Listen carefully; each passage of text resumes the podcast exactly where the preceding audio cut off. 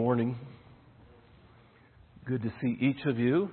I hear that sickness is still running pretty wide margin among us. We want to pray for those who aren't able to gather with us this morning uh, as different flus and COVID spread uh, through different households. We want to lift one another up in prayer and continue our our joint efforts in trying to stay healthy. Open your scriptures to John chapter 1. I don't know about you, but the statistics Lori shared this morning were convicting. What people feel and experience from those who are called to reflect and image Jesus Christ. It is easy to slap the law down on something. Probably why Jesus didn't go to the local synagogues to recruit the men who would then lead his movement in the New Testament, but he went and he found sunburnt, sweaty, fish smelling men who were used to handling nets and were waiting for a Messiah. Not because of their theological training or because whatever process had to happen for you to gain an official role in the local synagogue, they were waiting because they believed and they had hope in him. I thought about the question have you ever wondered what it would be like to talk face to face with God? Or to bring a situation as we were confronted with this morning to God, how would He respond? What would it be like to watch Him live on the earth? Like to literally see Him interact with people to observe what he would value, what's really important. Very interesting. We're reading uh, as men on Thursday mornings through the Gospel of Mark. And this rich young man comes to him and, he, and he's asking and even respects Jesus. He likes Jesus. What do I need to do to gain, to inherit eternal life? Of course, Jesus goes right for his heart like he always does, and he says, Sell everything you have and give it to the poor then you shall have treasure in heaven. And no, he's not teaching a works based righteousness. He's simply exposing the true idol of that man's heart. And we were laughing a little bit because we made the application that he would have been so welcomed by most churches because he's respectful and he likes Jesus. Oh, and he's wealthy. And we know exactly how he would utilize some of that. In the same chapter, Blind Bartimaeus is rebuked by the disciples of Jesus. Shh. We're trying to be religious. Can't you see we're following Jesus on the way to Jerusalem? And Jesus says, Tell him to come here. And he says, What do you want me to do for you? He says, well, I'd like to see again. Is that the Jesus you know? Do we read him and and, and actually follow him and value what he values, see, you'd be able to see how he'd respond to somebody caught in sin. Just open the Gospels. Or how he interacts with established religion. His firmest words were reserved for those who were religious, not for those who were sinful. Look at John 1:14. As a matter of fact, John begins his account of the gospel in a way that you're supposed to call to mind the book of Genesis, right? As we as we continue in our series from creation to new creation, you've got to go back to creation, and Jesus often does. As a matter of fact, Thursday morning again, when Jesus goes to talk about um, challenges, cultural, contemporary ideas on divorce, he said it wasn't so when God created them. John starts his gospel, John 1 1, like Genesis starts, but look at verse 14. The Word became flesh and dwelt among us. He tabernacled among us. He made his tent among us. And we have seen his glory. Glory as of the only Son from the Father. And I love this description of Jesus, full of grace and truth. Wouldn't that be refreshing? For a church, every member within a church, to image Jesus like that, being full of grace and full of truth.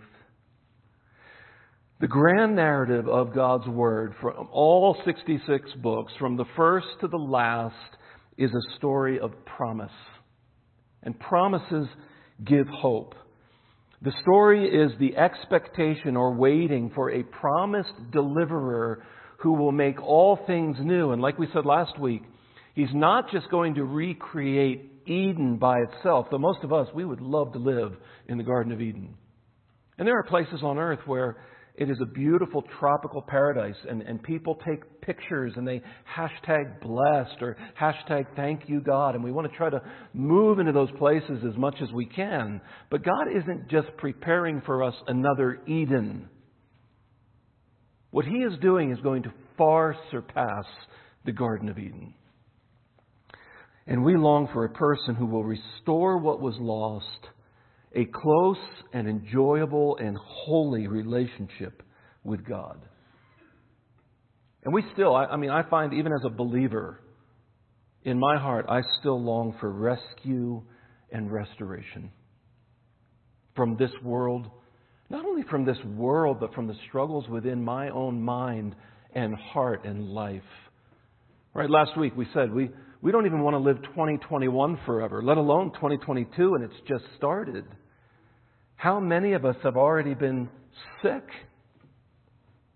On Monday, we said goodbye to our only grandchild who moved to Ohio. I don't want to live 2022 forever. I long for rescue from this and for something better. That's our hope. So, who are we looking for? When we talk about this story of promise, when we talk about having hope in a rescuer, yes, from the penalty and the presence of sin, but, but but hope in something even better. Eternal life. Who are we looking for? The promise of Scripture's grand narrative is centered on a particular person. I've had you open up to John. Look at John 5:39. Because it's possible to read and memorize and know the Bible yet miss Jesus. John 5:39 Jesus said to the Jewish leaders, to the Jewish people, "You diligently study the scriptures, which at that time were the 39 books of the Old Testament. These are the scriptures that testify about me." Right? So he's talking about the Old Testament, and the Old Testament is designed, carefully constructed, to point you to a single person. We need to learn to read the Bible through that lens. In Luke chapter 7, don't turn there, um, but the imprisoned John the Baptist asks this. He actually asks it through some of his own disciples Are you the one, singular? Are you the one who is to come? Wait a minute, I thought John the Baptist was the forerunner, the sort of the second Elijah, right? The man who comes out of the wilderness looking like an Old Testament prophet, preaching, confronting the religious elites who, who were not following Jesus. And now he's in prison and he says, Are you the one?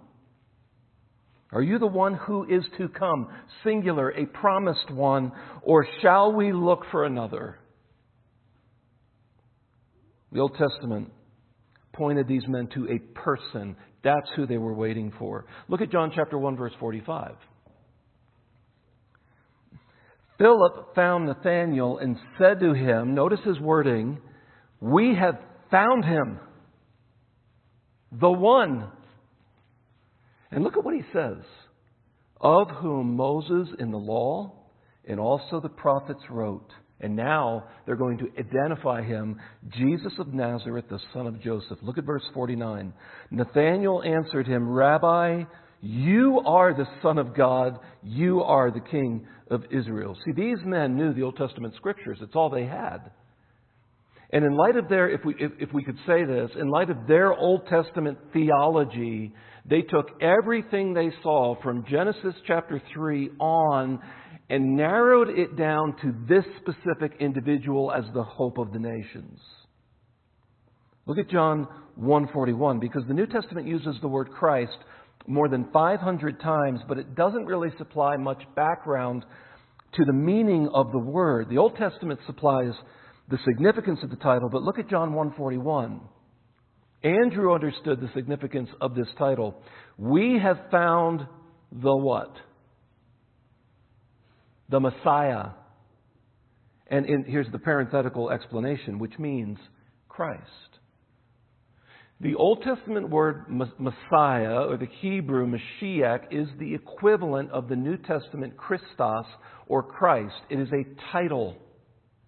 And everything in the Old Testament pointed to Jesus as being the anointed one, the Messiah. The Messiah is simply one who has been anointed. The verb actually means to be rubbed or to have something poured upon or to be anointed. It includes being chosen for an office. There were three in the Old Testament priest, prophet, and king. Each of those offices men were anointed to fulfill. They were given authority to exercise that office, and they were empowered to function or serve in that office. Turn to Matthew's account of the gospel. Turn to Matthew chapter 1. Because being anointed, so in this case, there are small m messiahs throughout the Old Testament. King Saul, not a wonderful king, first, the first king of Israel, was anointed. Being anointed identified a person as being qualified for a certain task. It's interesting what the, the Messiah, the anointed, capital A, is, is actually capable of doing. He was chosen to be the Savior of sinners. Look at Matthew 1 1. We're gonna, and we're going to look at genealogies today, and I know that does not make for an exciting sermon, but there's a reason your Bible is filled with them. And I want you to see how Matthew starts his. Chapter 1, verse 1. The book of the genealogy of Jesus Christ.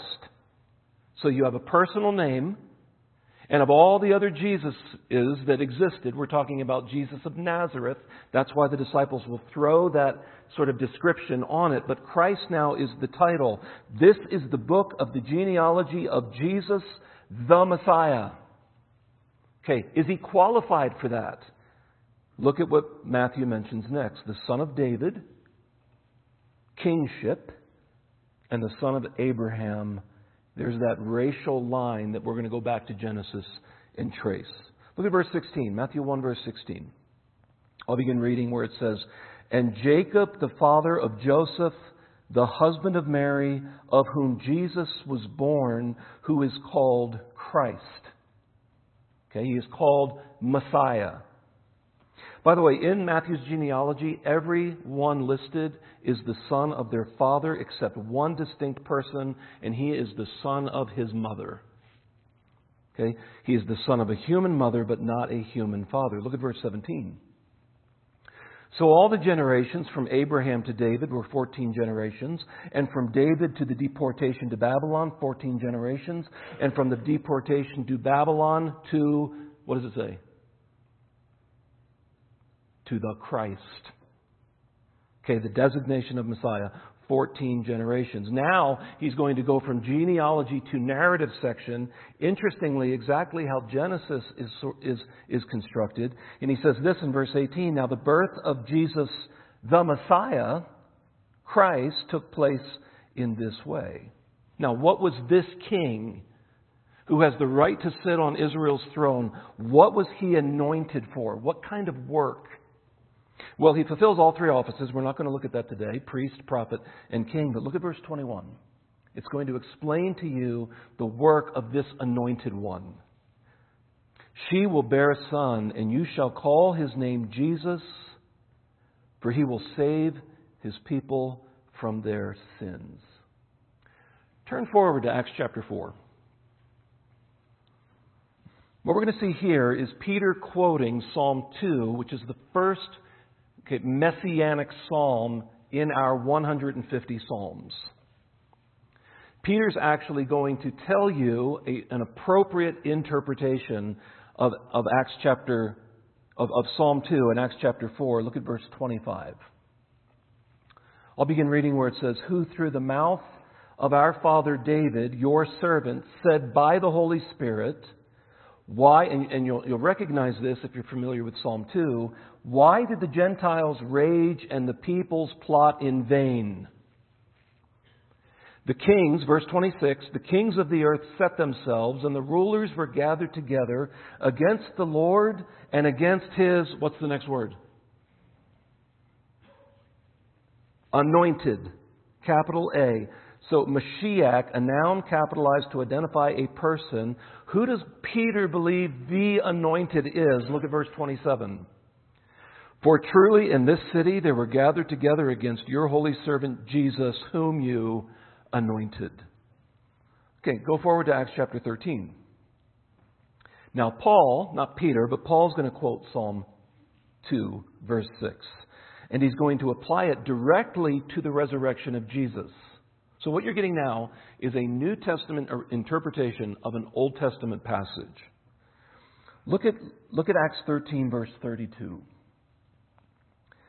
And we bring you the good news that what God promised to the fathers, remember this, this meta narrative of Scripture is a story of promise. We bring to you the good news that what God promised to the fathers, this He has fulfilled to us, their children. How? By raising Jesus. As also it is written in the second psalm, You are my son, today I have begotten you. See, this begins to answer the question as we talk about moving from creation to creation who are we looking for? Who's going to architect and design that new creation? Uh, it just brings to mind a passage that we often use at funerals in John chapter 14, where they're sorrowful that Jesus is going away, and he says, Don't let your hearts be sorrowful. Well, why? They've walked with him for three and a half years. They're going to miss their teacher. They're going to miss the fact that they were walking in the shadow of the Son of God. Now he's leaving them. How is he going to comfort them? I go away to what? To prepare a place for you. If it were not so, I wouldn't have told you. And where I am, you will be with me, and I'm going to come back and get you. From creation to new creation. See, who are we waiting for? We're waiting for Messiah, or around Christmas time, we call him the Christ child. But he's not simply to be immortalized as an infant or leave the legacy of a good teacher, but to conquer, rule, and reign over a kingdom, because he's a king. We started our discovery of God's redemptive plan where all things started, Genesis chapter 1. I want you to go back there again this morning. Uh, open your Bibles back to Genesis where we started to have clarity on original conditions and purposes, and that's why we started last week with creation and Adam. It's interesting that in Genesis 1, seven times God pronounces his creation as good. And one of those times he says, It is very good. Well, what spoiled it? God, because he's a sovereign king and the creator, put two trees in the midst of the garden and a creature more subtle, more crafty than any other creature that God had made. Remember, He's a created being, somehow had access to the garden.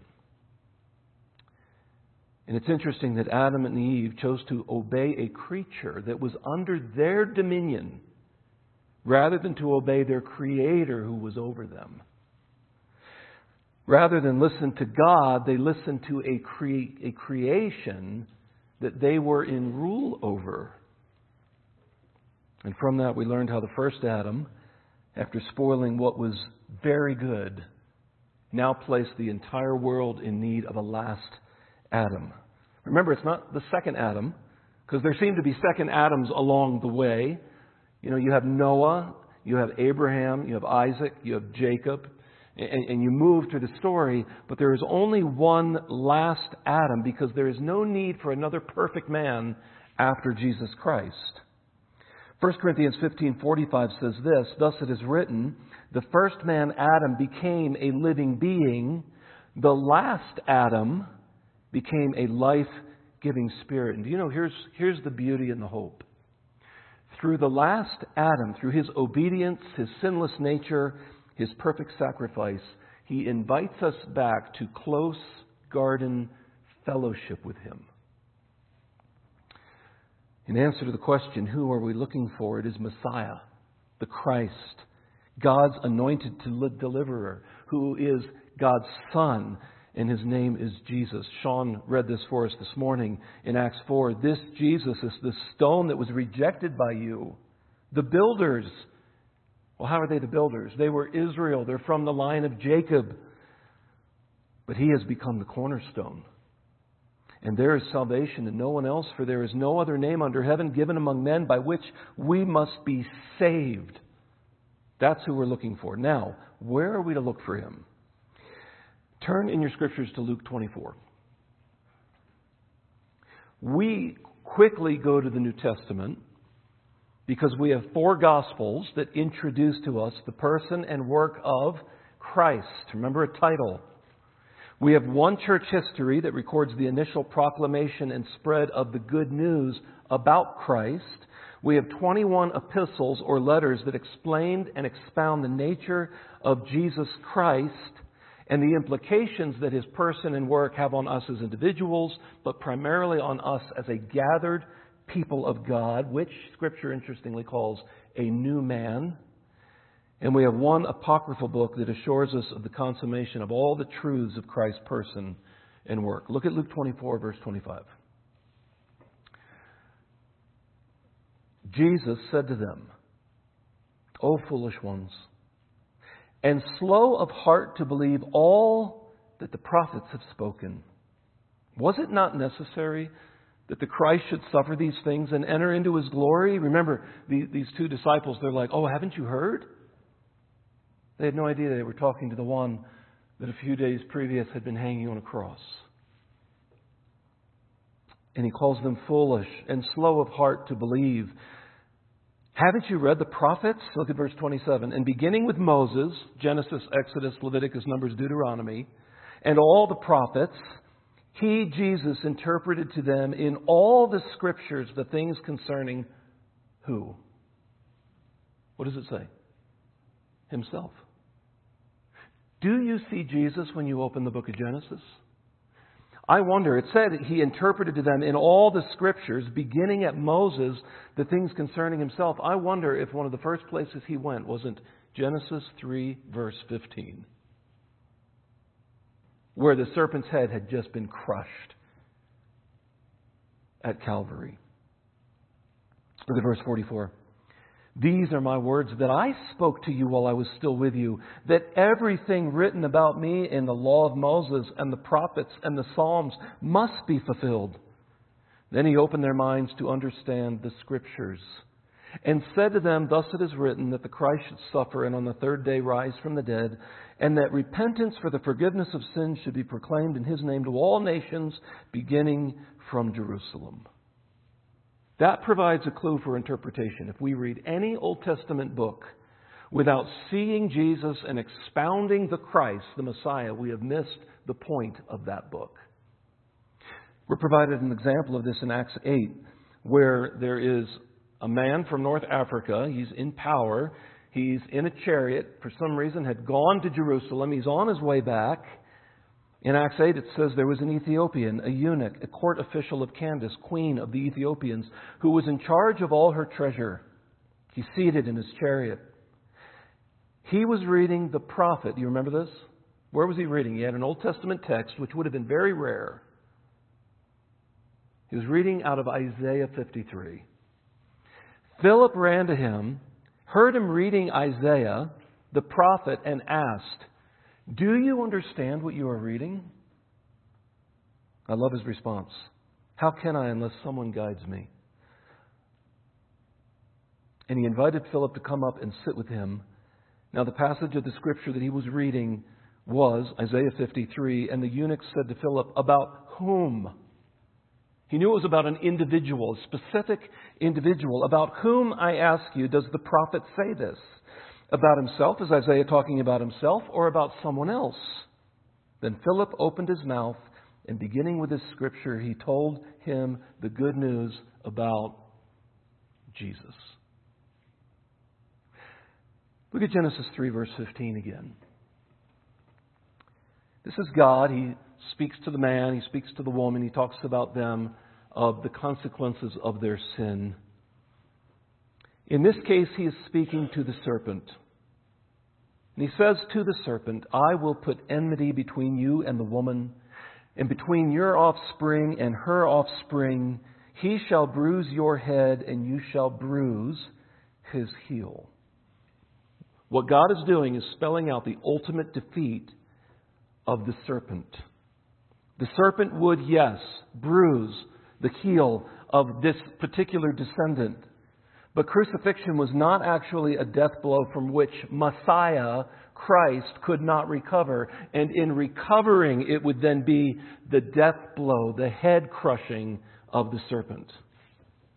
The seed of the woman would crush the serpent's head. And it's interesting because Genesis 3:15 sort of portrays this prophetic struggle between descendants. The first struggle we see between offspring happens in Genesis 4. Cain commits fratricide. He killed his own brother. One chapter after the fall, and sin is already hideous. Genesis 4 8, Cain rose up against his brother Abel and killed him. And we already feel the deep need for someone to reconcile us back to God, where the first family is broken and one of the first brothers is murdered. And we long for the restoration of a paradise that was lost. Look at Genesis 5. I want you to notice something in Genesis 5. Genesis 5 provides a record of Adam's descendants to Noah. And I want you to notice a repeated phrase. Look at verse 5. Thus, all the days that Adam lived were 930 years. Don't you feel young after that? Like everybody in here. Phew, I feel young. Right? He lived for 930 years, and he, I want you to say it out loud, and he what? And he died but he listened to the lie of a creature that was under his domain rather than the warning of the Creator he should have been worshiping. Look at verse 8. Thus all the days of Seth were 912 years, and he what? And he died. Look at verse 11. And he died. And verse 14, and 17, and 20, and 27, and 31. God's word is truth. Genesis 2:17 For in the day that you eat of it you shall surely die. Romans 6:23 says the wages of sin is what? Death. So where's the hope of promise? For the wages of sin is death, but the gift of God is I love this because this is what was lost, eternal life through who? Jesus. Then there's a title, Christ, our Lord. There's a promised one. In Genesis 6 to 10 is the record, the narrative of the flood. What is interesting here is it looks like God is uncreating the world He created. But if you actually look at it through the lens of Revelation 21 and 22, He's showing to you a type of new creation. He's actually recreating the world by saving eight people in the ark, which is a type of salvation amidst judgment. And he starts it anew. What's beautiful is Jesus refers back to this in Matthew 24. Let me just read to you verse 37 to 39. Jesus says, For as were the days of Noah, so will be the coming of the Son of Man before a recreation, judgment. For as in those days before the flood they were eating and drinking, marrying and giving in marriage until the day when Noah entered the ark. And they were unaware until the flood came and swept them all away, so will be the coming of the Son of Man. The book of Genesis, I want you to turn back to Genesis chapter 2 as we draw this to a close. The book of Genesis, and I hope this will affect how you read it and understand it, as Jesus went back to Moses and expounded to them the things concerning himself. From Genesis 3:15 there is pro- the promise of a seed or your translation may have offspring. The idea is there's this specific line that leads to a particular descendant. Genesis deliberately focuses on that single line of descendants. Matter of fact, Genesis does this. It consists of narrative sections linked together by genealogies. Now, growing up in Sunday school, probably even in our classes, we focus on the story part, right? And we, we, we, we, we, we can make moral analogies from those stories and, and we launch into all kinds of treatment and handling of the text. But what Genesis is primarily meant to do is between these narrative sections, there are these sort of chapter headings or billboards called toledoth. That's the Hebrew word. Look at, look, oh, let me show you the first one. Look at chapter 2, verse 4. This is the history. That's your chapter heading of the heavens and the earth when they were created. I'm not going to have you turn to all these, but in 5.1 it says, This is the book of the genealogy, same word, translated differently, of Adam. Chapter 6, verse 9, this is the genealogy of Noah. Chapter 10, verse 1, now this is the genealogy of the sons of Noah. So now we're tracing the seed after he uncreated, recreated the world after the flood. That seed is still alive. From Noah, it goes where? Chapter 11, verse 10. This is the genealogy of Shem. So we're looking for a Semitic man, right? From the line of Shem is what that means.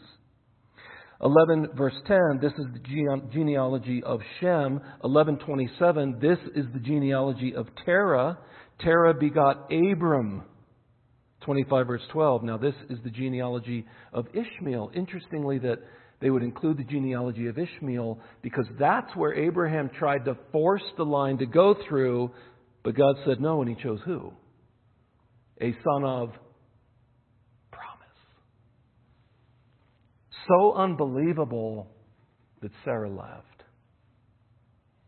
25 verse 19, this is the genealogy of Isaac, Abraham's son chapter 36, verse 1. Now, this is the genealogy of Esau. Interesting. He's the firstborn, but that's included because God doesn't always follow through with the firstborn. And later on in chapter 37, verse 2, this is the history, the genealogy of Jacob. Tim Chester wrote this. As we read the stories of conflict and tension within the families of Abraham, Isaac, and Jacob, we are not simply reading a family saga. We are searching for the promised deliverer. We are tracing the hand of God as he fulfills his saving promises. The structure of the book of Genesis brings this out. You actually see the doctrine of election working in the histories of the families in Genesis. For example, God chose Shem from among the three sons of Noah. God chose Isaac, not Ishmael. God chose Jacob, not Esau. Paul explicitly states this in his letter to the Galatians, Galatians 3:16. Now the promises were made to Abraham and to his offspring.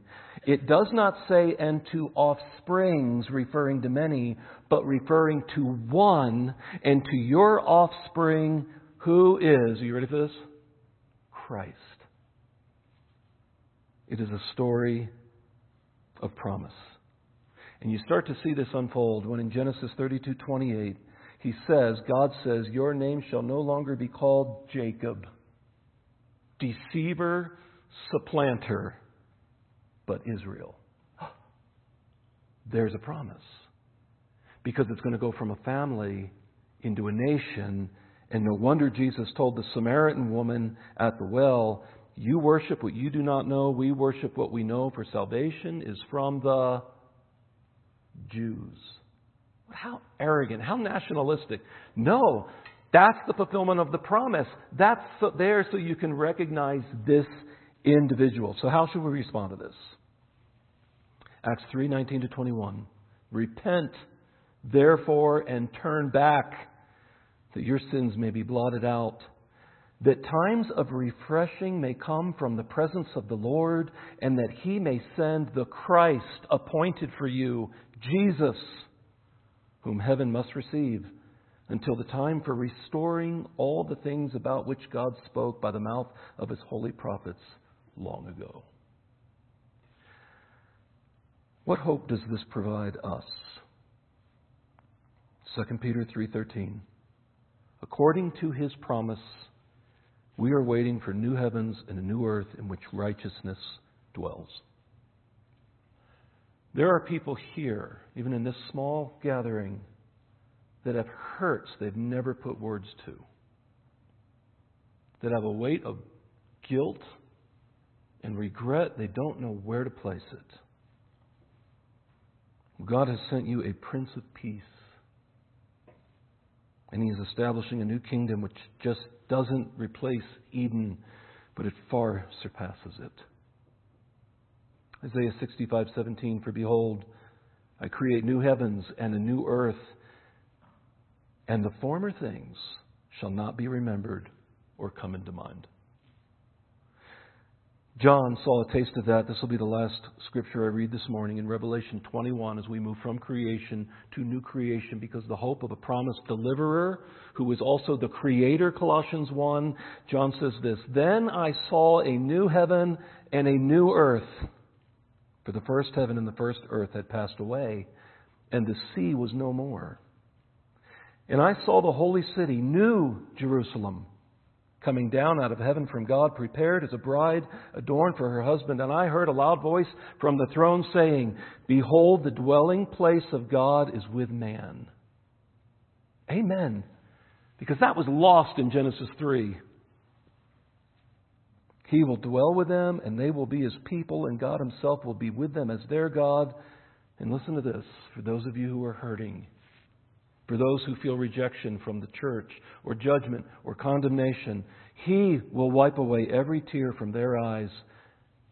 And for those of you who are grieving still, the fresh pain of the death of a loved one, He will wipe away every tear from their eyes, and death shall be no more, neither shall there be mourning, nor crying, nor pain any more. Why? For the former things have passed away. How? Because of Jesus Christ our Lord.